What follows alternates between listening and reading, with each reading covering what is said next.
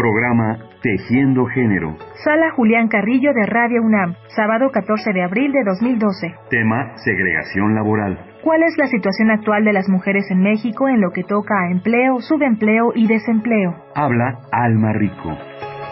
Yo creo que aquí nos ah, conviene mucho iniciar sabiendo que las mujeres y los hombres participamos de manera diferente en el mercado laboral, pero también en cantidad y proporciones diferentes. Por ejemplo, las mujeres, de todas las mujeres mayores de 14 años, solamente el 44% trabaja, y de todos los hombres mayores de esa edad, el 77% trabaja. Entonces ya ahí ya eh, tenemos una participación desigual. Luego, por supuesto que la desocupación es muy similar, 4.7 para las eh, por ciento para las mujeres, 4.9 para los hombres, pero aquí hay que considerar que en algunas eh, ocasiones las mujeres cuando se retiran del mercado laboral eh, pasan a no, no a ser desocupadas porque no están buscando empleo, porque la situación económica, las ofertas de empleo que se presentan no, no satisfacen sus necesidades en términos de ingreso, de flexibilidad, etcétera. Entonces pasan a la población económicamente eh, no activa y eso baja nuestros índices de desocupación. Pero en la, desocupación, digamos que los índices en México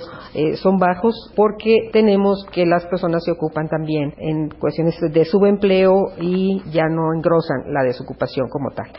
Eso es una primera consideración. La otra consideración es que las mujeres estamos más en ciertas ocupaciones, por ejemplo, las oficinistas, las comerciantes, vendedoras y dependientes, las y los vendedores ambulantes, las mujeres son más, somos más, por supuesto, como empleadas en servicios y trabajadores domésticos, ni se diga, es la profesión más feminizada, mientras que por el otro lado la más masculinizada es efectivamente los operadores de maquinaria y en general los operadores de transportes.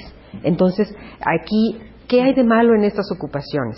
Pues eh, hay de malo exactamente que al estar una, una profesión feminizada va en el transcurso del tiempo perdiendo prestigio, perdiendo ingresos, perdiendo prestaciones y eso es, es parte de precisamente del fenómeno de la feminización, es decir, no lo podemos encontrar en el mercado laboral, ya llegaron las mujeres, se feminiza, ya bajan los salarios, no, pero en el tiempo así se presenta, así se ha dado la feminización de las ocupaciones, independientemente que algunas profesiones totalmente feminizadas, como los trabajadores domésticos, pues ahí se notan toda esta problemática de segregación y de discriminación salarial, ¿no? que veremos eh, más adelante, pues nos afecta sobre manera a las mujeres.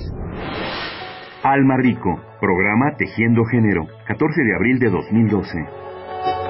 Igualdad entre mujeres y hombres. Nuestra manera de ser Pumas. Programa Universitario de Estudios de Género, pues.